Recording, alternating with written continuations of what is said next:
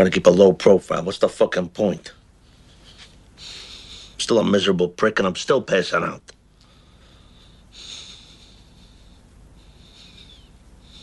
Think on the History Channel the other night in the American Revolution. You know we're the only country in the world where the pursuit of happiness is guaranteed in writing? You believe that? Hmm? Bunch of fucking spoiled brats. Where's my happiness then? It's the pursuit that's guaranteed. Yeah, always a fucking loophole, right? Always a loophole. That's why they write the laws the way they write them, so the average man like us, they can't understand it. Welcome to Cut to Black, a Soprano sit down. I am Jim Scampoli. I'm Jacob Burrows, and we are here to discuss Season 2, Episode 11, House Arrest, the 24th episode, written by Terrence Winter and directed by Tim Van Patten. Uh, you're more up on this than me, but are these familiar faces, Jim? These I are- don't dare to click anything Yeah, ever. That's smart. These are definitely Sopranos staples. These are people that were there in the beginning and they'll be there in the end. Terrence Winter, I think, as we mentioned in the past, he's also the creator, I believe, of um, Boardwalk Empire. And uh, Tim Van Patten has also directed episodes of Black Mirror and Game of Thrones and The Wire Cool. and Sex in the City Whoa. and Deadwood. Wow. He's he's that Damn. dude. Damn, these dudes are those dudes. Yeah, Uh, speaking of those dudes, we're those dudes, and we're here to talk about this episode. Uh, it is a pretty calm episode, if we want to talk about generalities. It's like Tony's stuck in this boredom, basically, Hmm. which means this is the type of episode that I imagine if you started watching this for mob shit. Uh, hopefully, you have been converted by season two to think every episode is great. But if you're just like, oh, cool, people got shot, and then you're watching this, I could imagine going like, what the fuck is this show? um, because you know it's about our mob leader being really bored with uh, not getting to do mob shit. Basically, that's a big part of it, anyway. Yeah, in a lot of ways, it's an extension of the ending of Goodfellas, where his punishment is to live our life, to live our like average Joe life, and now we're kind of seeing that play out here with Tony Soprano and how Tony is bummed that he has to like go to an office job, hang out there for a while, hang out at his house, not go play around with like World War II relics that were stolen with his buds, like. Yep. Uh, yeah, and of course, you know, house arrest. It ties in with the, uh, I mean, Tony Soprano's self-imposed house arrest with uh, Corrado Soprano, Corrado Junior Soprano, and his actual house arrest. So yeah, I mean, it's kind of, it's definitely a bit more chill as we're just kind of uh, hanging out in the in this in the life and seeing some of the downtime and some of the interactions and how things can still simmer things can still kind of start to simmer to the top especially with Tony and Richie as we see throughout this episode but yeah for the most part a little bit bit more laid back Yeah, and I mean they've they've been about that this season. Like they've always like when they were cracking safe, they're talking about. Can you imagine being here every day doing nothing? And then that's kind of what's happening. It, like when you reach success as a mobster, the goal is to do nothing and just have lots of money. But that's not what they love doing, man. It's like when anyone co- becomes like a big thing, it's like ah, I just want to get out in the streets. I don't want to ride this desk all day. I want to be out in the streets doing streets detective work or crime work. You know, depending. Yeah, and as we've seen and we've talked about on this show a bit, we mostly see Tony Soprano smiling and like legit happy when he gets to chase someone down in his car, when he gets to hear his, you know, uh, soldier beating the shit out of men and women in a massage parlor or when he gets to you know beat up a kid and shoot him like 20 times in a chair. Like these are all like great times that he's had. So now when he has to sit in a, a stupid desk job he's getting rashes he's passing out he doesn't know what's going on Yeah, and he's actually said it in this episode that, you know, well, now I can't do the things I like to do, he says in therapy, which is what we've been saying all along. He actually says, like, these are the things I love, and I get, Yes. don't get to do them. Yep. Um, but let's start at the start. It starts with a garbage truck uh, pulling up, dumping all sorts of garbage, and I kind of knew, like, just from how it stopped there, like, this we're about to see some shit. Um, and indeed, we do food, shit, dumped all over the place, and this deli owner is not happy. He demands that they stop. Um, and Richie takes the call like the good customer support guy he is, and they're just laughing about it, having a grand old time in the office. Yeah, and I guess um, at first I was thinking, and I guess to an extent we are seeing a bit of what Richie was talking about in the last episode. Like he's been trying to get some more out of this the garbage business or something. Remember we was talking to Tony, but then. And I'm almost thinking that this is like a legit beef going on, but it, it's just a guy that happened to complain like a very legitimate complaint that you know they didn't come pick up his trash and then they charged him extra because he complained and they had to come out and pick it up and do what they're supposed to do. So uh, richie's like you know what? Fine. He wants to complain. Give him the trash back. How do you like that? Every satisfied customer gets their trash back or or unsatisfied customer.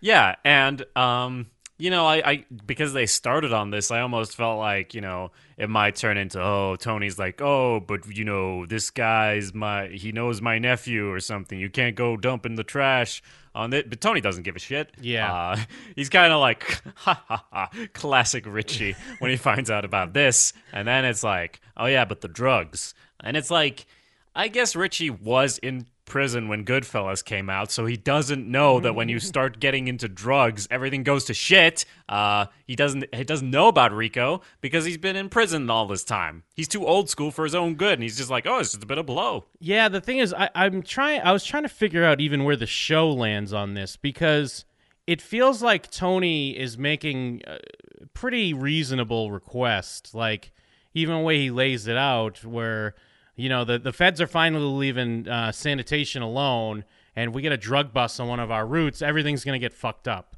But then even Junior is like annoyed. But then again, I guess Junior's in where we where he gets the news. He's in a bit of a, uh, a heightened state, anyways. So I kept trying to figure out because even I understand Richie is like um, uh, obviously like the antagonist to Tony, even though we've seen it take a back seat for a little bit. But it's almost like Richie can't believe that Tony is asking him not to uh, sell drugs. And I almost used some of the for the opening quote. There's that scene later. I mean, we'll get a little bit more into it later, but when they're at the like golf ball, or I think Richie calls it like the trash man's ball, or whatever the fuck. Yes, And Yeah. I love the way it plays out because Tony's yelling at him and Richie's just staring at him. And I think Tony says, I don't want to see those Manson lamps. it's such a great line. And, uh, but all he doesn't, he just stares at him. It's almost like he can't believe what's happening. And I mean, to me, it still feels like Tony's being reasonable, but I couldn't tell if the show was trying to tell us he's being a little out of line with this. I don't know. I, I came I mean, my thought on that was that felt like an important moment for me. That felt like, oh, something just broke here. Um, because they had something and Tony just broke it and it's not what he's saying. It's just like in the restaurant scene, which we'll get into in a bit, it's not what you said, Tony, it's your tone. Ah, gotcha. Um, That's because he's really uh he's being really sort of disrespectful I mean, rightfully so in a way, but he's not really mad at Richie right now. He's mad because he's bored and all the other stuff going on. He's got a rash and he starts passing out. He hasn't yet, but he does after this. And all that stuff, he's, hey, I, I don't get to shoot any people this episode. we can't tick up the death counter on this app. Uh, so instead, I'll just take out my aggression on my, you know, captain, uh, my capo, Richie, Yeah. who is marrying my sister, I guess, uh, between episodes. That I, I literally checked, like, did I accidentally go I to the s- next episode? Yeah, I had a second guess as well. I was like, wait a minute, was that like a thing? But yeah, it just kind of like dropped in our lap in this episode, right? Yeah, which I like because that's so what would happen of we we find out by Tony going, "Can you believe this motherfucker is going to be my brother-in-law?" And then they go look at the house, another house arrest that Richie is, you know, heading towards. Yep. Uh, and I mean, g- going back, I mean, it does start at least with a happy moment with Tony because after we see Richie in sanitation, you know, Tony goes to visit his lawyer to pick up that money and he's giving him champagne because this is good news. Uh, Yeah. You know, the, Tony was facing potential, like a real case and some real jail time. So uh, it is that kind of like, be careful what you wish for because you know now the the lawyers strongly advising uh you know keep your nose clean keep a very low profile because they're just looking for something you know they they're just looking for something anyways But now it's almost like they were already they were so close. Maybe they're gonna look a little harder. So take it easy. Go go hang out at one of these businesses that you use uh, to show that you have income, and Yeah. just be a normal person for a while. Yes, and I like the continuity of it because last episode does end with Tony just smiling. He's just having the best day. He goes get, goes to give Beansie some money and everything. So of course he comes in here. He, he brings champagne for his lawyer, even I think. Yep. Um, and exchanges it for the money. And I guess yeah, this is the inciting incident of Tony uh, feeling like shit again. that he finds out like, oh, you gotta you gotta chill a bit, you gotta relax. And actually, I mean, the reason he was in a good mood at first was that he got to do some violence, and then that led to these consequences, and the consequences just magically went away. So now it's like he's still suffering the consequences, but of a different sort. Yes, and um, we get uh, we see him hanging around the house bored, kind of similar to that other episode where it ended when he's just kind of Yeah, like the mulling spaghetti around. episode, as I call it. Yeah, where he's just kind of like mulling around with Carmela. He's doing the same thing. He's just looking out the window, just like I mean, yeah. roaming That, around. So, sorry to cut you off. I was just gonna Yeah. say that's I so specifically thought of like him eating a Magnum as like someone watching this show for mob shit, going like, "What the fuck is this?" He's just sitting there eating an ice cream, reading the paper, and I thought the paper was gonna be like because it's like Sanitation Daily or something. It's like a trash magazine, literally, and it's like, uh, "Oh yeah, someone dumped this garbage truck," and he's gonna be like, "Oh, why I oughta," but nothing happens in that scene, and that's kind of the point of it. Yeah, and then uh, I think we go to Melfi, and she's given some like cliche couple advice. You know, hey, you have two ears but one mouth. Make sure you use the ears, listen to each other. And then she looks and sees Tony Soprano on the schedule, and th- this is where things start to feel a bit over the top. Uh, I guess not the fact that she's drinking, but I mean they show us that she's drinking, and then in the Melfi scene, she's being like I mean, I don't know if it's just because I know she's drinking. It seems like she's being obviously drunk. Well, I thought it's like, oh, this gives some extra context to how she's been acting in previous episodes, I Agreed. guess. Yeah, I was gonna ask uh, because clearly they're not showing this as this is the first time. This kind of does explain away some of her like earlier when she even says I took a stance and I'm not sure why. We can assume Yeah. she's probably drinking before those sessions as well, right? Yeah, I think so. Well, I just Um, mean there's like a moment where she does almost like Olivia thing, and she goes, "Oh, go on," and then Tony like continues with this Yeah. story, but he doesn't really react to it. Yeah, this episode um uh really I I wrote in my notes, I don't like Melfi anymore. Yeah. Like she and, and it's uh, it's not really bad as far as the writing. It's just like this character direction makes sense. You know, her life was put in danger at the end of last season. She gets to have her own breakdown. I mean, Tony's fainting all over the place and doing all sorts of violence. Uh, she was involved in the same sort of trauma of almost getting shot just for no real reason, um, and had to go on the lam or had to lamb chop it. Yeah. And uh, so, yeah, it makes sense, but it's like even before the restaurant scene, I'm just like, Melfi, like you're not a good therapist anymore. That was like your first. That was like why you were uh such a great character of like, oh, she's really good at what she does, but she's not, and uh, gets even more drugs prescribed to her. And I don't want to like blame her for feeling bad exactly, but she like her therapist is so right too about like why are you doing this then and it's like she says it's like watching a train crash when she's talking to Tony but I feel like that when I'm looking at Melfi Yeah, it's it's uh it's quite a spiral uh, out of control that's been going on, and and I think you're right. It does make sense with the character. Um, it just seems like I mean, I guess to us, the way they explained it to the audience, it feels like it's coming so fast. When I guess it is supposed to be more of a reveal of like, no, this is why things have been a little crazier with her. But I don't know. He starts talking about the movie Seven, and he gets into this whole like, who gives a shit? What does anything matter?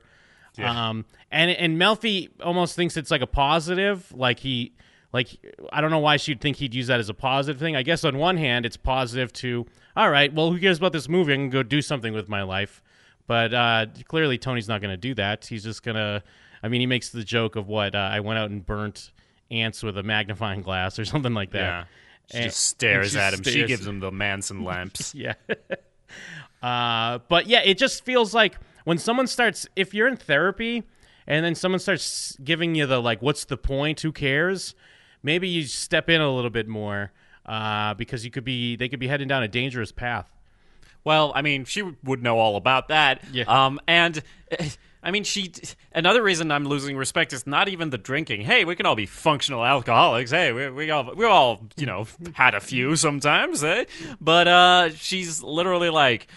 Well, that sounds like depression talking. Maybe you should. Ha-. And he's like, I don't want any more drugs. And she's like, Well, how do you know you don't need more drugs? And that's also like the cliche therapist thing of like, Oh, you're actually not helping. The drugs are supposed to be like a, uh, it's not supposed to be the baseline of you being on drugs forever it's supposed to be something that helps you until you can start figuring stuff out and it's almost like well we've given up on that just have some more drugs which makes me lose respect uh, you know quickly Yes, yeah.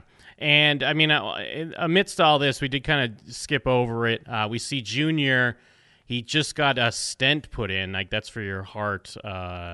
It's just kind of like another thing that's kind of drop in on you. It's not like they, uh, which is fine. It's not like they needed to have him like collapse or have these weird buildups in the previous episodes, but he's got a stent, just another uh, reminder uh, for Junior that he's an old man, and we see a few things here throughout his storyline between him trying to like flirt with young nurses and stuff, and you know you're just an old man now, so it's not even like it's not even creepy.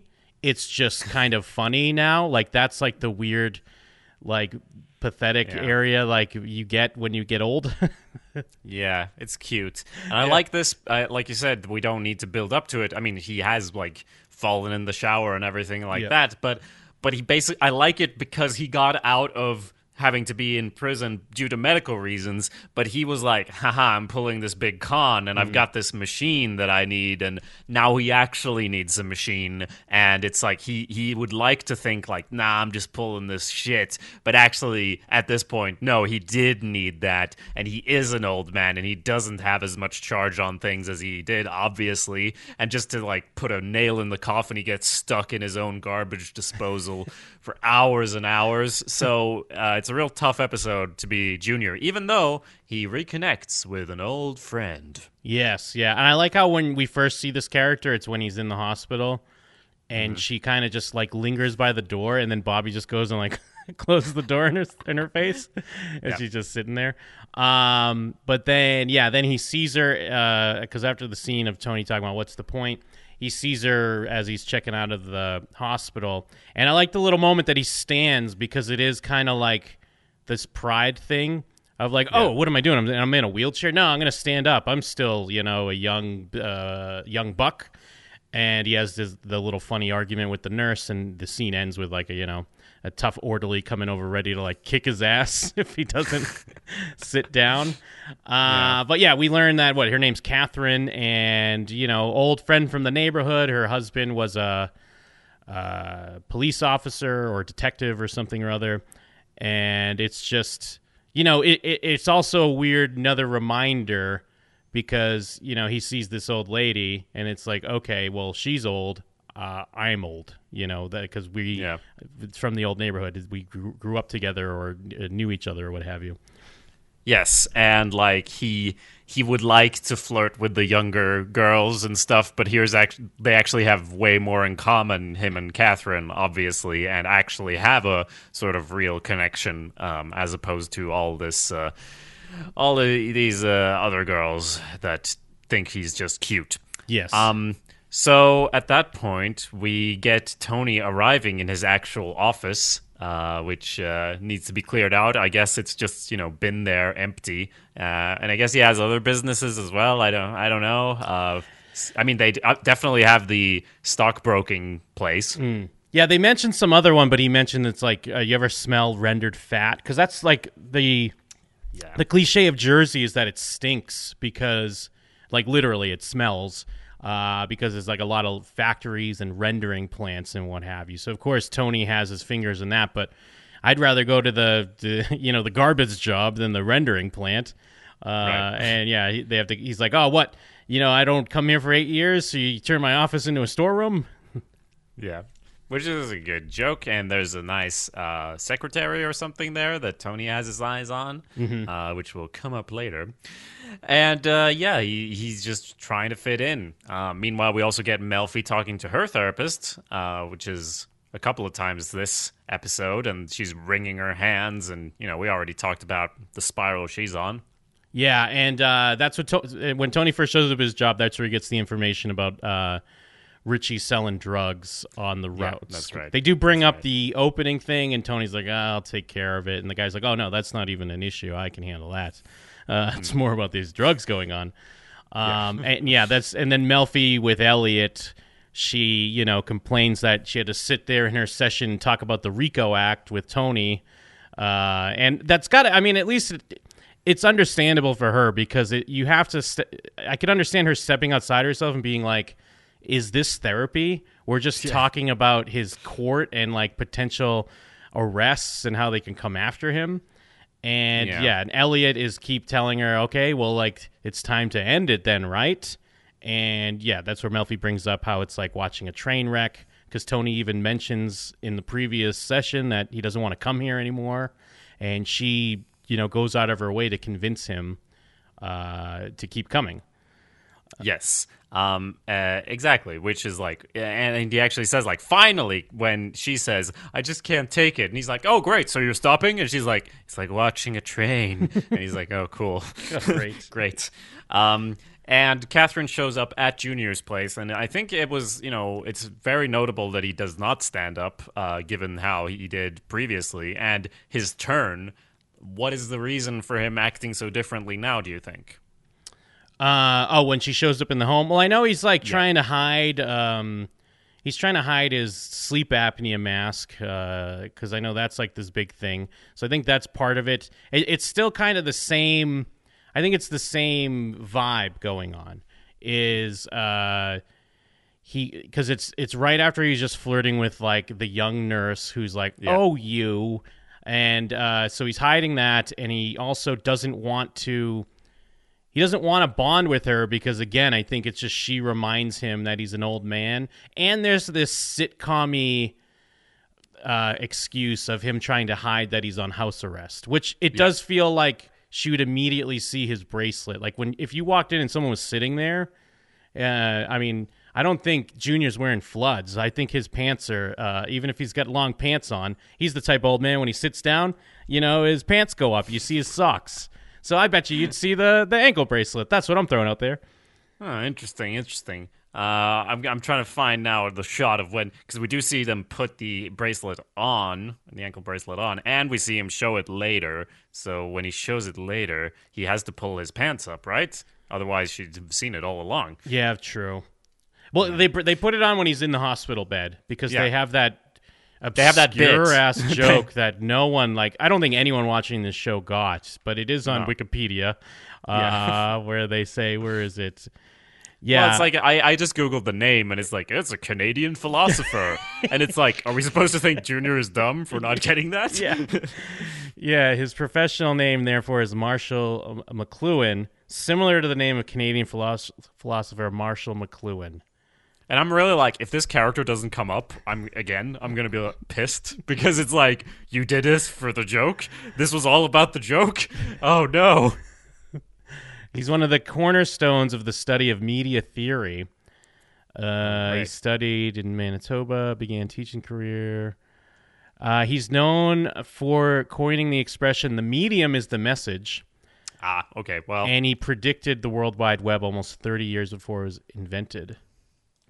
Whoa. I mean, I guess Well, we do discuss media. Maybe we should know Yeah, about Marshall you know we McLuhan. are You know bad. We are bad. It's not Yeah. our bad. uh, Not our fault. Our bad. Uh, so Tony uh, is at the trash ball, and he's already bored from the start because they're talking about oh the DOS is breaking our balls, but I gotta fuck with the ins and outs. And he's like, what is that? And he's like. Papers, paperwork, you know. He's like, oh yeah, yeah, great. Well, Uh, he's really bored. It's great though because it ties in a bit. To, I mean, this show in general does this really well, but especially like what we saw in the last episode with the Good Samaritan guy who was like a boring nerd. So when we see Tony bored at this, it's like we're on his side, even Yeah. though even though I mean he's at like this nice country club and it's a nice party, it's something you should be happy at. But we're we're also like, yeah, this is lame. Like you're right, Tony. And you know that he did a good job because yeah, he's talking about boring shit that has to do with you know the intricacies of the garbage business. Yeah, well, I mean, I've never been to a golf club, but this is kind of like the if I can make a Gilmore Girls reference, it's like the uh, you know the Emily Gilmore's kind of party. So Yeah. I, I don't think sh- anyone would think it's that crazy to be bored there. True. Given that I don't even feel like these trash men, which I'm sure is the official title, uh, they're they're probably not at home in this place either. Really. Uh, Seems like because it's a bit upper class. I don't know. I just associate golf with upper class, but maybe everyone does it. yeah, or sanitation uh, executives, I guess. Right. Right. So we get the Manson lamps because Richie shows up, and then Tony starts uh, wigging out and does this uh, face that he always does when he's kind of chewing and blinking and staring into space and kind of cross-eyed, just trying to drink drink the pain away, like Melfi. Uh, with both hands, he has to hold the glass, and we get some snippets of different conversations, and it's all blurry, and then he collapses. Yeah, and, and the weird thing with this is that, um, excuse me, uh, like, I mean, his uh, his anxiety, and I mean, we get into it a bit with Melfi, where she talks about, you know, she compares it to sharks. Now they have to keep moving, and she brings up, um, like a mental state where you don't want to slow down because then you'll have to look at your the actions and how you affect other people. And I mean, all that stuff seems to be what's you know spurring in with Tony, but they also have his his uh, pass outs and his potential pass uh, pass out later in the episode tied like explicitly to Richie, which I think is is weird because I think when I first watched this, I always just assumed it was Richie, but watching it now, it's clearly more than that. But what's the Richie connection? Yeah, it's difficult because I felt like Melfi's bringing that up, but she's been the one that's pushing for like, do you deserve to go to hell mm. and all these things. So is it actually that, or is it just boredom? I mean, we know that he's re-examining what he's been doing to people because he saw, you know, he killed this young man, and then he sees flashes of it when he some kid is calling for their parents, and you, we know some part of him feels bad about it, but it doesn't really feel like that's the issue exactly. It's more that he finds meaning in the mob stuff he does. Yeah. And he, I mean, that's what he talks about feeling totally meaningless. And I guess it's just a raise. I mean, maybe it's too simple to say, but just raising his like heart rate and stuff when he's with Richie and. Uh, he, he, like he says, why do why do you always make me ride you and and f- fuck around with this stuff? And it's so frustrating. But I don't know. What do you think is the connection? Yeah, yeah, I think that's a good point. I mean, I guess maybe it. I think that plays into it, and maybe thinking about it now, maybe there's just some um, kind of like I guess envy that Richie is just kind of doing whatever the fuck he wants, and at least Yeah. seemingly from Tony's point of view, uh, it's kind of the life he wants to live in a way. Uh, Yeah. To just kind of who gives a fuck, and yeah, he's like, I hate the way you fucking make me ride you. Uh, and yeah, get the fuck out of here as he's getting yeah he's getting the the Manson lamps. But then Yeah, and it re- it really felt like if he could have said that in just a nicer way, uh, people didn't need to. That there would there wouldn't be a season climax because I feel like this is like I said, it's kind of calm. If this was the last episode of the season, I'd be I'd be the person in the couch like, what the fuck is this show? uh, but we can tell, like you said, it's simmering, it's building to something, and if it's unfortunate that if he just chilled a bit. Maybe things would have been better, but of course he can't. Yeah, and it- it's just because it's interesting too because I mean, you know, part of it's the environment he's in because it's like the Richie thing kind of does trigger, you know, whatever it is in him as he starts getting like dizzy and sweating and stuff. But I, I think they do make it a point that he's taking it all in of these fucking, you know, sanitation executives and their Yeah. nonsense uh, uh, discussions they're having, and that's all like kind of bearing down on him. And then yeah, Tony collapses again. I guess it's the first collapse we've seen in quite a bit, right? Even when he was without Melfi, did he have a he? I know he had one in a dream. Did he Yeah. have a collapse in, in that? I don't know if I. I Well, no, he one. was walking around breathing really heavy when Yes. uh, Big Pussy came back, and he was like being irritable. But I don't think he's collapsed. Um, so he does end up in the hospital, and he they all, as they already know, it's nothing physical, and he wishes it was because so he could rip it out of him. Um, and even Carmela's there, like that psychiatrist. She's just putting another wig on her house with your money.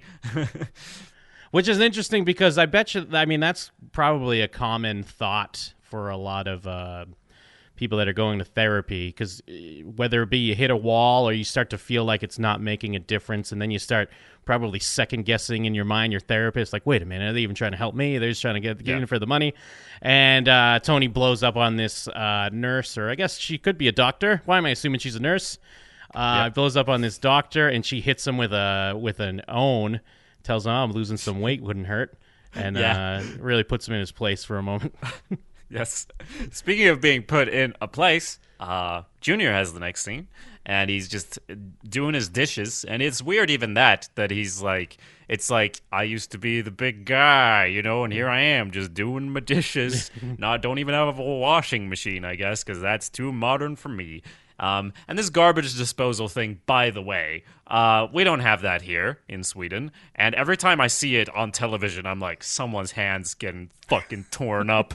like if I see one in real life, I'll just I'll just not go in this room because I know from television, someone's hand is always gonna get fucked up. There's gonna be a wedding ring in there. I assume every garbage disposal has like eight wedding rings in it and five fingers uh, from previous owners of the house. Uh, but it doesn't actually. It just gets stuck. Yes, and before this happens, when he's talking to Bobby, he is asking about um, where I had the notes here. Uh, oh, Roberta, and Roberta is the pie in the face lady from last Yeah, I season. th- I thought so. I don't think I ever paid enough attention watching this in the past to really put that together because because it's it's so like kind of offhand anyways. So you know, I looked into it. And yeah, he's talking about Roberta and he's uh, Bobby saw at the fountain place buying a fountain of a kid pissing. Well, it was at Fountains of Wayne, they Fountains said. And I was Wayne. like, isn't that a band? Yeah. And uh, so, oh, and I like Junior's kind of getting reminiscent a bit, like, ah, she must have bought a house. Ah, that broad, you know, big mouth, but wooden ass on her. And uh, of course, as we see as this plays out, when he gets stuck in the sink and he's there for six hours, it's yet another reminder of like, because not only he's dealing with trying to flirt with these young uh, nurses or what have you, and that's not playing out, and he's pushing away this old friend, but nothing is going to really tell you how lonely and sad you are and how you may die alone unless you change something than being stuck in a house for six hours and hoping that Yeah. someone might stumble upon you. Yeah, and I honestly, it wasn't super clear at the end of the scene, which is kind of why it's even funnier in a way that we see him there. And then they make a point of not putting just one scene in between. Like we have Tony at home. We have the whole restaurant napkins cigarette scene before we get back to seeing him still standing there. Because at the end of the scene there was a question in my mind like wait did he get stuck? And Yeah. then way later I'm like oh yeah he di- he he did he did. Yeah, because he like reacts for a moment, but you could still hear that Bobby's like only just left. Yeah And then Junior like reacts for a second, and then yeah, then the scene cuts away, and we don't come back for a little while. Um, but I mean, yeah, I guess before we get back to him, uh, what? Yeah, Tony, uh, Carmela finally has her book club. I brought up the book club last week, but it was something else. But they're having their book club. T- I love how Tony just is stomping around like he's annoyed. Like, cause he looks like, I mean, he looks like a piece of shit anyways, cause he got his robe on and he's all scrubby and he just woke up and he's throwing like deli shit on the counter and stuff, cause he's trying to spread his misery. He doesn't like that they're happily discussing a book.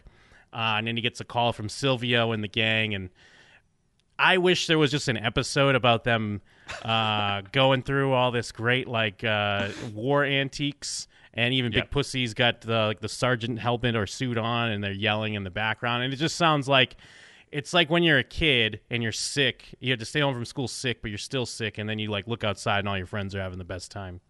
Yeah, yeah, that's a good comparison. and and when we see it at at first on the phone call, like Furio's Furio is walking past with like a huge weapon, it's like, holy shit, they just got some major like delivery on the mob end, and then it's like, oh, this is all memorabilia. Like that's the the show this is. Where in another one, it's like, we got to get the guns across for the shooting, and then it's like, why would anyone need to smuggle weapons into the United States? We smuggle them out of the United States. You can get them anywhere.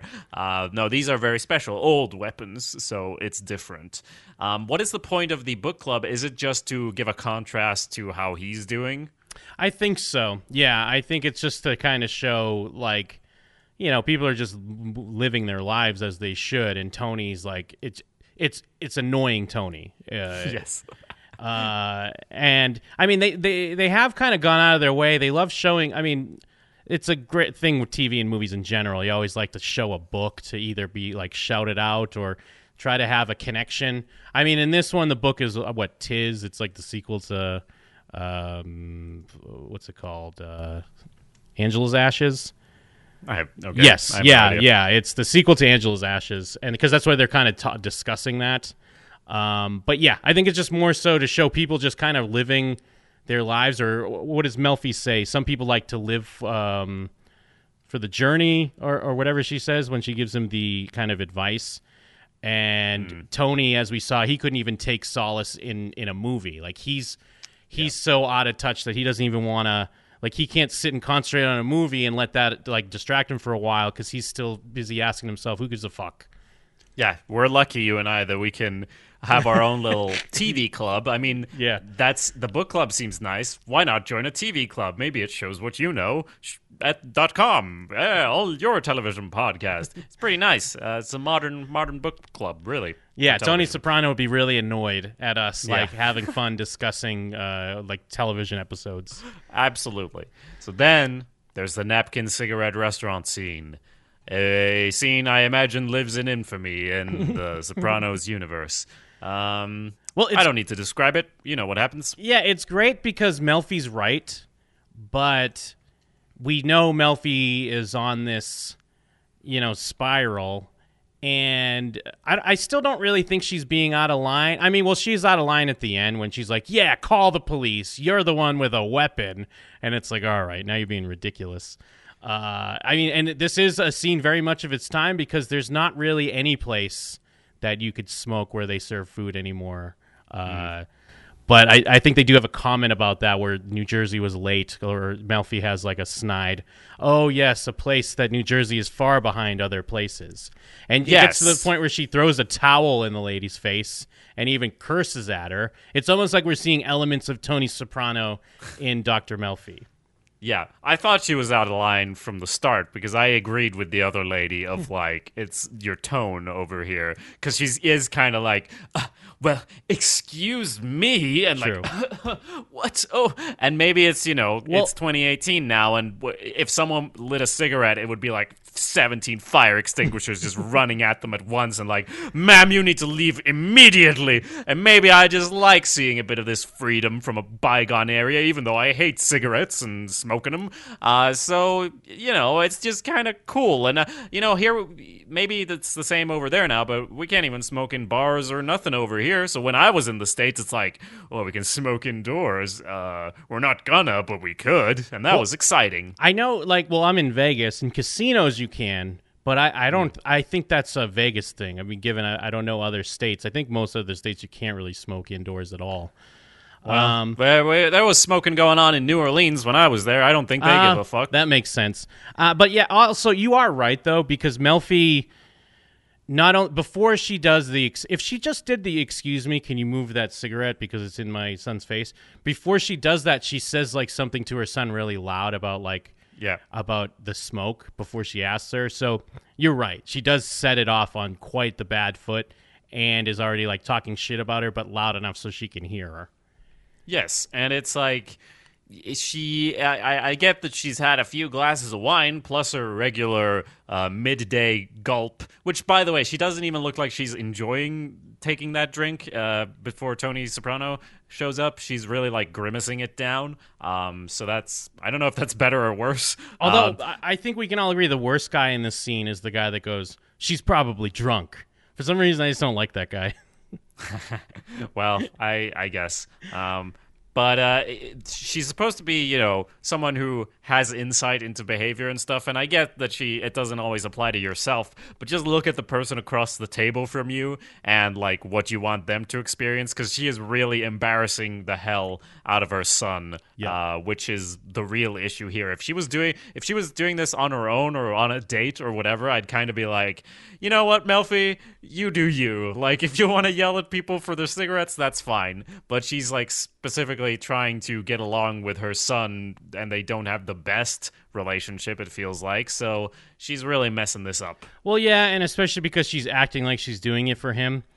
Uh, Yeah. I, you, it would almost be more forgiven if the smoke was blowing in her face, and then she was annoyed and was rude about it because she'd have more leeway. I, I'd say, or if her son was like, "Oh my, ugh, this smoke's really getting to me," or something like that, it would have Yeah. uh, helped. But she's clearly just unhinged and uh, just going at people.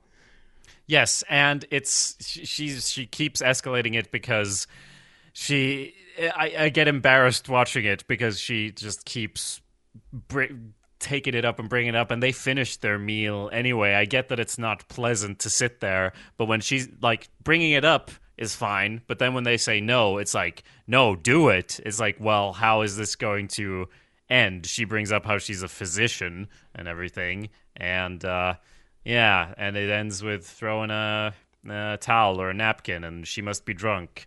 And then they get asked to leave. Yeah, and she gets kicked out. Then we come back to Junior, who's been stuck in the disposal. Uh, and I almost wanted to use this clip too because I love the way Richie's goes, You're flexing. You're flexing. Yes. Yeah, it's a good good one. There's some sort of if you want to read a deeper meaning into it, which I guess we do. There's got to be some sort of sexual read on this, right? Like relax, Yeah. go, go limp. Come on, Yeah. flexing. You're It's gotta be something. flexing. I mean, if Um, nothing else, it's really like Richie, who is you know he he pays lip service to Junior and he does respect Junior, but it's still like Junior's clearly not in control here. Um, I mean, obviously, and Junior uh, and and Richie actually getting to do this and help and kind of sniggering at it. It's mm, you know Junior's so not the boss anymore, and it's sort of the thoughts put in his head by his fiance of who should be the boss. Uh, you know, it's got to be going through his head. Yeah, yeah, and then um, yeah, Janice, she thr she's like, "Oh, you're lucky I'm a good person, or else I'd start tickling you." And she's like, "Why didn't you just call a plumber?" And He's like, "With what? With my fucking toes?" and and such a great like whenever Junior's like exasperated by something, it's always the best. Uh, and yeah, so he's already like stressed and heightened, and then he sees the he's got a light envelope, and you know it's because Tony's cracking down on uh, selling coke on the roots. Uh, but then we like, I guess some of the information we get later, you know, does that mean because we find out later that you know he was just selling coke the night before. So is he just purposely withholding money from Junior and like maybe trying to play some sides to the middle? Um, well, I don't know about that. Uh, isn't he? I mean, the the night before, is that the next scene when he? No, it is later. Because because I don't think so. I don't think he's uh Stephen Junior as such. Yeah, I mean, I didn't think that either till just this moment when I was thinking about it because we find out later that he's kind of going against Tony's wishes. Yeah, but Junior doesn't like that part either. Yeah. Like if, if he if he talked to Junior and Junior was like, "You gotta respect the boss." I love how it's a turn from last time because last time he came in like, "We both know something has to be done about your nephew," and he was like, "Calm your shit." And now he's actually being a bit, you know, he's learned from Janice. He's a bit better at manipulating. So of course he's like, "I don't want to say anything bad about him," you know, because Junior's there like, "You're okay with this?" And he's like, "Well, you know, he's your nephew and you love him so much, so." because yeah, he needs to sow those seeds. Yes, yeah. Um, so then from there, yeah, we got Tony's back at Barone. He's just scratching his rash. He's very bored. Drawing a uh, like a uh, a thing of goldfish, like a little tank, a little bowl of goldfish, And I think like- of goldfish with a cat, a cat outside. lurking. Uh, I don't think there's much there. It's just he's just doing that, and they kind of ask if he needs anything or whatever. Well, he needs something to scratch that itch. Yeah, uh, figuratively and physically, because he tries a ruler here, and then he finds other stuff later. I love when he grabs the ruler and he starts doing it really, really fast at his rat. Like he kind of looks to see if anyone's looking at first. yeah. uh, then we get Melfi and Elliot, and you know she's telling the embarrassing story of her drinking, um, and then she starts bargaining. I, I think he even says, "Are we bargaining now?" Because she's like, "All right, I won't drink around my son anymore," and Yeah. she's doing like classic, you know, alcoholic uh, behavior. Uh, he mentions to maybe put her on some Luvox, which I guess is for uh, compulsion uh, or Yeah. obsess or OCD, and he's like, "Oh, it helps with compulsion because you're obsessed." I don't know. It it's a weird leap to think that it would somehow help her with her patient, I guess. But uh, whatever, whatever they think's gonna work, I suppose. Yeah, I mean, it just shows that what I was saying about her prescribing more drugs. Ah, she's just doing her job. That's what you do. Get get more drugs in them, at least uh, in psychoanalysis, I guess. Um, because I have thought that you know when when these thoughts come up of oh, are we just wasting time here? What are we even doing? I'm like, well, there's more than one sort of therapy. You could try something that isn't just sitting in a room. You could try some cognitive behavioral therapy, but then it would be one season long because it would just be that that's much shorter treatment time, and you do specific exercises and things. But uh, here it's just uh, you just talk forever, kind of like you and me. Yeah, exactly. Uh, Then we have Tony arguing with Junior at the doctor's office about the business. And I guess this is where I started second guessing it a little bit more because if Junior's acting like it's no big deal, then I was trying to be like, okay, so is Richie being a dick or is Tony being a dick? And I guess Tony's still right, but yeah, he's just being an extra dick about it because he's dealing with his boredom and his, you know, uh, he's still like a the feels like a sack of shit, uh, even though nothing is really that wrong. Yeah, and in Goodfellas, it's like if you touch the drugs, oh, you are, it is verboten. And here he's like, just don't, literally, just don't do it on this truck on this route. You have other people do it anywhere else ever, uh, and that's fine. Uh, he just doesn't want it involved in his shit. And then that's where, and then the doctor comes in, and Junior asks about Tracy, the nurse. He sent her a bottle of Charlemagne, which, and then she just never came back because, uh, which is perfect because it's like, all right, what is this old man? Why is he sending sending me like, I, I assume it's like sh- like champagne or something. Yeah. Uh, and he's like, oh, she never mentioned it. And, uh, you know, Junior's kind of coming to grips because then he goes home to eat the manicotti. Bobby ate the manicotti. God damn it. The whole, tr- the whole tray. Yeah.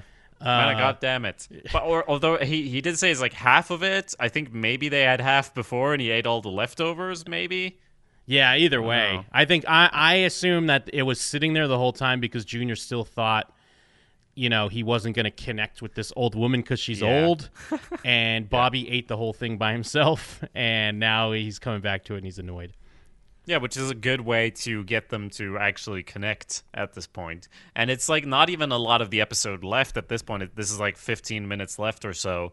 And that's when he calls her, and they actually do get quite a bond towards the end, it feels like, uh, showing that there is a lot more groundwork laid than when you're trying to go around sending bottles to people. Yes, yeah, and um, uh, like the way it plays out because you know we see where he's by himself, where he gets stuck in his sink and no one's there, and then he gets to a point.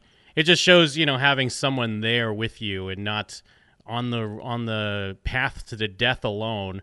Uh, where he can he falls asleep and he starts snoring uh, crazily uh, after he's saying he doesn't snore earlier, and you know you have someone there to take care of you, someone to put your your sleep apnea mask on, and you know watch over you. Uh, he's not alone, but I'm sure Yeah. knowing Junior, it won't last. well, yes. Um, so it, mm, so Tony goes to see another doctor about his rash, and he's he he kind of wants that to be a serious illness now as well, but he's just like, yeah, it's a rash, probably due to stress, and he's like, what the fuck? Um, Uh, I'll get you some cortisone cream. And he's still kind of looking for a fixable problem, even though he just keeps scratching it so hard all the time. Well, it, Uh, and there's that great moment where Woody says, like, you know, you got a case of dermatitis, and he's like, Yeah. I yeah, I thought it was something like that, and he's like, no, it just means rash. Like, yes, thought it was serious. I knew it. yeah, he's really Um, looking for he's really looking for something to kind of latch onto. And this scene, uh, there's honestly not that much added by this scene. If Yeah. you like, he's already with a doctor, but I approve of this scene just for the cut uh, at the end when he says, "I suggest you talk about stress management with your therapist," and it cuts to him uh, fucking the therapist. Uh, nope, sorry, secretary. the secretary. Uh, Freudian. Um, in his office, uh, just a, a nice, a really nice edit there. Yes, yeah, it just uh, Because that's what he's trying to do. He's trying to relieve his stress, and it doesn't work. yeah, he's trying anything he can, even yeah, just fucking this uh, this random secretary. He couldn't even like last barely a week just hanging around the office uh, before having to fuck this secretary. And then yeah, then we go. Junior does meet Catherine, and she does ask uh, in their initial meeting here, and she asks if her husband Lou was on the take, and clearly Lou was on the take, right? Yeah, yeah, yeah, absolutely. No question. I mean, it is sweet that Junior's like, oh no, he's a stand-up guy, and I mean, even without her throwing in the part of like I'd find cash, it just was clear that he was. Like, why else would Junior know him and think he was a good guy if he was a police officer, unless he was on the take? Yeah, and I I really liked his line at the end about the horse races and like, oh, you think so? He's like, yeah, someone's got to win. Yeah. Uh, it, it was nice and it's kind of sweet, and he gets to say these lines and stuff like, oh, we're all life's different paths. She says, and he's like, yeah, and they all lead to the cemetery, and she laughs because she gets it. Uh, they actually have stuff in common, and he has. That's what he's been missing. Not exactly like attractive chicks being all over him. Yeah. Like he's he wants some form of connection, which is kind of what he finds. As you said, probably won't last, but And I mean, yeah. e- even going back to his Roberta thing in the uh, that episode, the Boca episode, uh, like we talked about it, and it was a legit like Junior is a romantic. We saw that Yeah. there. He was he was really worked up that he had to end it He- for such a silly thing, but. It, he, he didn't want to, you know, and he was broken up by it. So Yeah. it is kind of nice to see him maybe finding uh, some companionship. Yes. Um, so then we go to the widest room uh, in the world. It's kind of like a vision out of Harry Potter or something when you go into the like the the mind space and you see the widest of rooms. But it's just a, a house that's on sale. Um, and I honestly thought like. Are you so bored that you're just gonna buy another house? Uh, is that you need a bigger house? Because it looks really big. Maybe because it's empty. Uh, I mean, I know they have a big house, but this looks even bigger. Yeah, almost. I think they they are purposely because I always used to read it as the way Tony was reacting was like this weird jealousy for Richie, but then like rewatching it now, it's Tony's not hard up for money. Tony's not concerned about like financials or like houses, but they are going out of their way to show that it's a bigger house than Tony's. And I think even Richie makes some weird comment like, you know, something about the walls. They don't use that cheap sheetrock or whatever. And I assume that's kind of a weird shot at Tony. Uh, but it's mixed because I don't I don't think that would really matter that much. And you know, this scene, uh, I mean, he he brings up again like, "Oh, you sure you can afford this? Since you're not doing that thing I told you not to do." And then he starts, you know, freaking out again, and he has to get out of there. And what you said is, you know, is there a connection with Richie in that world? I think the line, one of the best. My favorite lines in the episode is when he comes out and then he's breathing heavily and he looks back and sees Richie in the window and he just turns back like, "Oh, you poor bastard." And that I think seems to say that it's more about him getting locked down into the same life path that Tony's on. Tony doesn't love his big house exactly, um, and he feels very much trapped. I mean, in the office and in everything. And he sees Richie like, "Haha, I'm gonna get this big house," and he he's there like not just because it's his sister and she's the way she is, just in general. He's like, "Oh, you have no idea what you're getting into, man. Even though Yeah. you're older than me." Yeah, I like that. I like that read on that of how um I and I guess it ties into the whole. I mean, Tony does bring up the pursuit of happiness, and we've seen countless uh, movies or TV shows or stories about you know the pursuit of the American dream, and then getting the quote American dream and being unhappy with it. And it's like, I got the house, I got the family and the kids. Why am I still unhappy? So I guess yeah, it's a nice kind of uh, shout out to that in a way of uh, pitying Richie, thinking that all this stuff is what he wants. Yeah, because I mean, in season one, it was like, oh, who's gonna get to be the big mob boss? And t- to be fair, Tony didn't want it even then. I mean, he literally didn't want to be the big guy.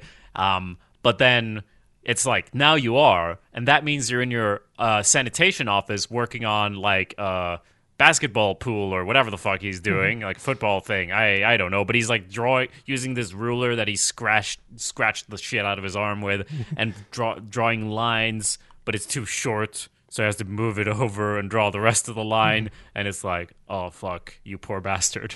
And I mean, it, like they always, uh, well, David Chase always mentions that Sopranos is kind of like about America.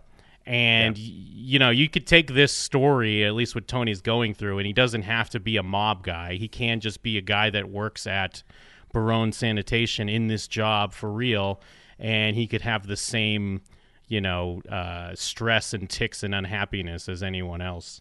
I mean, especially in this episode, Yeah. um, because it's like it is like an episode from another show in a in a way, but it, it isn't because it, it it's always about psychology and things like that. But this one goes deeper into it than most episodes because it doesn't. Like even the truck dumping the stuff at the start, like you said, that could just be a guy doing that for fun who's not a murderer, like a guy who's just kind of a dick and like, oh, you were complaining. Um, and this could be like something out of uh, an office show, like The Office, when he comes in and like tells him that you know he, he, we have him on video selling dope, just like in season three of The Office. Um, so yeah, and he doesn't react like oh, he's like, are you uh, are you still here? I'm working on this basketball pool. Which I didn't know exactly how to take because I was like, is he gonna go like? Because I almost was like, okay, he's gonna be all calm, and then like the last scene of the episode is gonna be him like stabbing Richie or something. Um, but we didn't go there. he does give a, his anger away a little bit because he's like, I guess we're gonna have to torch a truck, and he smiles and he's like, but I didn't, you know, you didn't hear that, and I didn't say it, and I wonder, like, when they say that, does that mean like they're gonna kill that guy too, that's on tape selling drugs? But I'm not sure. I mean, because if they are they just gonna burn up a truck with that guy inside to get rid of him? I don't know. Well- I guess you could assume well, they are. I was also kind of like, I, I have a shaky grasp on the financials here, but uh, don't you kind of like own the, the trucks or like, or you? I mean, Richie owns it, or there's different sanitation companies on different routes. Like, there, this is a whole other Yeah. uh, podcast where we get deep into the sanitation business. Um, but um, yeah, I, I, I guess I thought that was kind of a joke from him and not serious, but um. I but I think like it's clearly something they do. Like I, I, I they, it's something they have to do sometimes. Um, but either way, uh, he Tony gets the information. Then we get Livia calls Junior, and this is kind of an interesting take too because um, you know we discussed in season one the relationship between Junior and Livia and if it was if there was any potential for it to be like a romantic relationship and so, like your read on this, could it be that Livia is like a little jealous that because she kind of calls and then brings up, "Oh, I've heard you've been meeting with uh, Catherine, blah blah blah." You know, uh, uh, my Johnny felt her up behind the bleachers or whatever the story is that she tells. So Yeah, no, she says, "Oh, she's so sweet." Uh, my Johnny told her, uh, to- told me how she let him feel her up behind the Sons of Italy Hall. Yeah. which I don't know what that is, but uh, but yeah, yeah, she's definitely jealous. But then again, she is jealous of everything True. in the world all the time. But there's definitely an undertone of something else there. Well, and especially, I mean, eh, going by this episode, if we look at the two different house arrests going on with Tony and Junior, and specifically Junior with his loneliness, like Livia at this point, I mean, by her own doing, I mean, she's got to be the loneliest person on the show. Well, I mean, eh, she has Janice, Kinda. uh, I, I mean, what we saw of her, she gets to wheel down the stairs uh, and almost interrupt them fucking with a gun. Yeah. But has to break up their smoking weed. Uh, and they're looking for a house. But at least she's not lonely. Okay, yeah, they are looking for a house. That is true. But I mean, at least she's got that chair, and I've been waiting for like Janice pushing her down the stairs, like we saw in that like premonition, that fucking weird sign thing. But she has the chair now, so that's impossible. She can't fall down the stairs. She's got that. Um, and I, I mean, this is this is a nothing comment, but he, Junior hangs up on her, and there's a dial tone, and I'm like, eh, now every time that happens in a show, I'm like, well, that's not what happens when you hang up the phone. You don't get a dial tone, and I know because because what happens in real life is that, well, oh yeah, do you think this? Hello, what? Oh, did you? Ha- Hello? And he, that's not dramatic, so it's just and you look at the phone. I mean, I've literally edited that into stuff I've like films and or like short films of like dial tone here, so we know. Well, Well, that no, doesn't was- happen in the U.S. either, right? Well, no, what I was going to say, but I've seen more recent shows and stuff where people are on cell phones and they still put in a dial tone. um, and I've thought, like, that doesn't happen. Like, that doesn't happen on a phone. The dial tone doesn't even exist on a phone. But we're so used to it now. I think some some uh, forms of media do still use it. Although, yeah, a lot of them will just be what, hello, hello, and then you could whip your. They have the scene where the person whips the cell phone against the wall. That's always nice. Yes. That's good too, but I mean, it, it, what happens is you look at the phone because that's how you know. I Yeah. mean, she does look at the phone, but it's not a smartphone, so that doesn't work. Um. Anyway, uh, a very uh, small comment there that uh, not a complaint. It's just that's what I thought that would not happen. And uh, he's he does have the comment. I think he said this to Tony before, where he says, "What you don't know could fill a book." Yeah. Uh, and then he le- he goes downstairs, and Catherine is there, and they're Mm-hmm. just down in the basement looking at a well, like a wishing well or something. Is that what it is? Uh, maybe it's no, not, it's or it's like a just like this big piece of iron, like an iron. no, no. It's, fucking- it's it's for making wine. Oh, is that what it was? I, I didn't know what it was. I know they mentioned 'cause- something about uh, eggplant or peppers in a bottle for or something, but the acidity's too bad for. I wasn't sure what they were looking at. Well, I think before that he says that you know it's good for making wine, but it's it's too sweet. Uh, it was his Ah, father's. okay. He says, uh, or no, actually, it was his uncle's, and uh, it's a little sweet, but there's nothing like homemade wine. I didn't know what it was either, but from that I read we squash. Ah. I might have been because making- we're Italian over here. I might have been making some notes when he said that. Sometimes I'll miss a line or two. Yeah, uh, and he he ha- like you said, he has some of that acidic food, whatever it was, from four years ago still. Um, and uh, yeah, he offers to make lunch, and she's like, "Don't you like going out?" and he just drops drops it on her. And I mean, she already knows he's kind of a oh you you mobster. Like she doesn't react like oh how dare you. She's like I'll go get the food then. It's fine. Yeah. Um, and I'm happy for Junior, and then I'm like, Junior's a bastard, but he got stuck in the sink. Damn, this writing is so good. yeah, and especially, I mean, we can assume she's in a very similar boat. Like, it's the, you know, we all understand it happens, but we don't want to, like, take the bullet to go and visit our grandparents or whatever. We all know that they're alone and lonely, and it, it probably stinks, and we're all headed to that path. But, you know, you can assume she's in the same boat, and she's not going to be, you know, uh, aghast that he's on house arrest. And yeah, it is a sweet moment, and it shows that she kind of does enjoy his company and wants to hang out with him. Uh, then we go, yeah, Tony and Melfi, and that's where you know Tony talks about the pursuit of happiness. I love it because it's it's a decent line, but it's also such a cliche, like cynical thing to say. Like, "Where's my happiness, huh?" Like it's Yeah. almost like a, what a teenager would say as they're like being rebellious. But Yeah. it makes complete sense for what Tony's mind state, as we're seeing throughout this episode, that he'd be doing that. Yeah. And I mean, this is also where we get into antisocial personalities and being like a shark and all that stuff. Um, Yeah, they, he, she mentions alex, alexithymia. I don't know if that's even a real thing or not. uh, probably. Um, and, uh, Ah, you know, Alexa how, answered me. Sorry. yeah, it's how a personality. Richie, Richie ran over someone. He talks about all that stuff, and and he, I mean, this is also where he says like, "You look like you're drugged, right?" Yes, he goes. You're on drugs, and I'm over here boring myself. Yeah. And, and she pr- she does. I mean, she does have a good therapy moment of like saying that it's the pursuit that's guaranteed, and what is it? Oh, she talks about how you know they crash these antisocial people uh, when they don't have a way to move forward.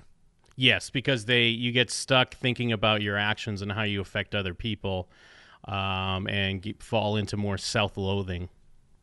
Yeah.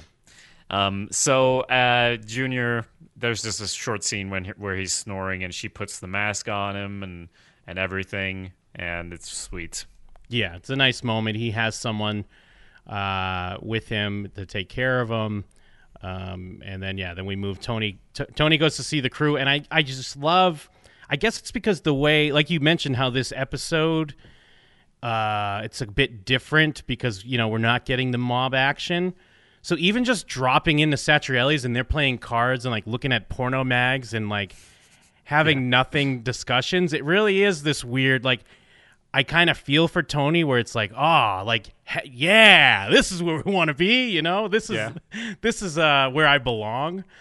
Well, and they're making a, uh Paulie Walnuts is making a tomato soup, or no, it's not soup, sauce probably. yeah. And uh, just like in the Goodfellas prison scene, uh, feels a bit like that. We're just the us guys here hanging out, no worries outside this room. Oh, what's that? It's like a car crash outside. Let's go. And I'm like, oh, a dramatic end to the episode. And it's like, no, it's just this idiot who drives too fast. And I assume that was that like one of the uh, Italian imports, that guy, or was it just some guy they know of? I think it was just some guy they know of because it played similar to um I mean, I guess I could say Bronx Tale because Bronx Tale does even have a car accident. It's this weird, like, inciting incident. But not just the Bronx Tale, but it played to like when you watch a movie that's about, say, like the 50s or 60s or something, and it's always like people hanging outside and everyone knows each other in the neighborhood because it was just Yeah. this weird, like, Carmine, didn't we tell you not to be speeding through the neighborhood? And then everyone's just kind of looking and having this like discussion. Like, look at this idiot over here. And then, of course, yeah, Agent Harris rolls up. Um, and there's that crane shot. I love the last shot of the camera moving up and just seeing everyone hanging out out Yeah. out front of the the pork store. It's got a real Spike Jones like do the right thing Yes. vibe. Yep. Uh, and it, maybe especially like the I love the the way they use color in The Sopranos isn't like super aggressive like The Handmaid's Tale, which we're discussing on the Gilead Gazette, but it is distinctive, and almost every scene that's shot outside with sunlight has this color to it that makes it feel like you're in fucking Goodfellas or something. Yeah, absolutely.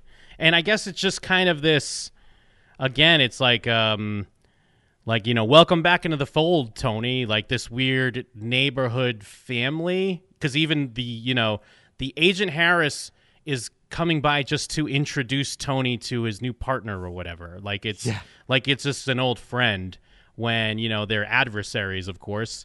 Uh and it's it is this this hang but it feels like to me the viewer i'm like i want to go hang out there i want to be part of that i want to sit out Yeah. like Paulie and suntan or whatever with his fucking mirror things that he pulls out uh, Yeah, and I, I thought, okay, oh, now the FBI is showing up. Now we get the big dramatic end. Like, no, no, you, you don't. That's not the point of this episode. And I, I just went back to try to double check, and like maybe the guy he's introducing is the Catherine's son, who's also a cop. They mentioned, but no, I don't think it's the same guy. no i don't think so No. So it's just, you know, polite. Uh, and it is nice because it's. I remember a scene where he went up to Mikey in season one, knocked on the window, and like called him a cocksucker or whatever. Yeah. Um, and I, we and I was like, "Oh, is that the FBI? Haha, always tailing us." But it was just Mikey. And now it's like, no, but we we hang out though. He's more polite to the FBI than he is to uh, uh, people like Mikey. Yeah, yeah. It's just kind of this weird. I guess it's it's to me it's almost like this is what Tony's been missing. He's been missing all this. Like Yeah. even not even so much. I mean, of course he's definitely missing the shootings and the beat the beatings and all that, but just the hang, just the chill uh, with with his with his boys and with the FBI and with the going ons in the neighborhood. the life. Yes, and I mean, and he's still not totally relaxed though, because he does like find this shoe polisher and starts using it on his arm. Yeah, uh, yeah. so there's still some stuff going on there. But I mean, from my my take on this is he's not going back to the office. Uh, I know you can't really say, but uh, that's what it feels like. This is what the episode is. He's trying to do that, and he just gets worse and starts collapsing. And it's like, well, it's not even if it's a bit more dangerous legally speaking. I have to be over here in this area. Uh, maybe I'll try to insulate myself. Maybe not from all these crimes, but I know I can't be over here because I'm going to start collapsing on Richie, and then he's going to be the new boss. And then kind of like what you what you said at the top of the episode, like it is not only is it like interesting choice what they do with this episode to keep things pretty, you know, unremarkable, you know, for a point, but also if you think about the point in the season we're at, where it's mm-hmm. episode 11 and there's two episodes left. So it's pretty late in the season to kind of play around like this. And I think I've I've made comments on other shows when they do something like this, and I'm like, ah, this is fine, but not this late in the season. Come on, give me Yeah. something more. And I'm sh- I'm almost positive when I watched this, like initially, I was probably like, well, that one sucked, you know, uh, when it ended. but you know, now like, uh, especially rewatching it and discussing it, Sopranos in so many cases kind of goes left when you want them to go right and they Yeah. they always kind of not necessarily the hard way they don't go the hard way but like they don't go they don't they they don't go with your expectations and that's with a lot of things and especially the way we've seen Richie's character play out from where we saw him in se- in episode 1 of this season uh, so I mean I'm just saying if it's your first go through get used to it because uh, they'll do this is the type of stuff they do Oh, good. Uh, it is my first go through. In case we didn't explain the concept, Jim has seen every episode of The Sopranos. I have not. Uh, hey, uh, whether you're on your first go around or you just love this carousel and want to keep on spinning, why don't you send your thoughts on The Sopranos on maybe next episode or an upcoming episode to uh, shows what you know show at gmail.com. You can even send your thoughts on the season two finale uh, because uh, I will stay out of the inbox and Jim will handle our emails and we will bring up your uh, uh, feedback and thoughts at the appropriate point. Like, for example, is season two better than season one? Let us know at showswhatyouknow show at gmail.com. Yes, and please uh, submit a review on our shows what you know iTunes and or our Cut to Black feed on iTunes uh, or both. You could do both if you wanted to. We it's uh, much appreciated. Uh, Thank you. Yes, and I mean, speaking of feeds, of course, we have Westworld Theories if you're watching Westworld, and Gilead Gazette if you're watching The Handmaid's Tale, which you should. Um, apart from that, Jim can be found at jimandthem.com, and I am at awesomepedia.org. And there was one more thing, Jim. Oh, uh, one more thing. Well, one more thing before the one more thing. Uh, if you're in the live chat right now, we'll be coming back shortly once we finish this ep up to discuss some Handmaid's Tale Gilead Gazette. But the other one more thing is Cut to Black.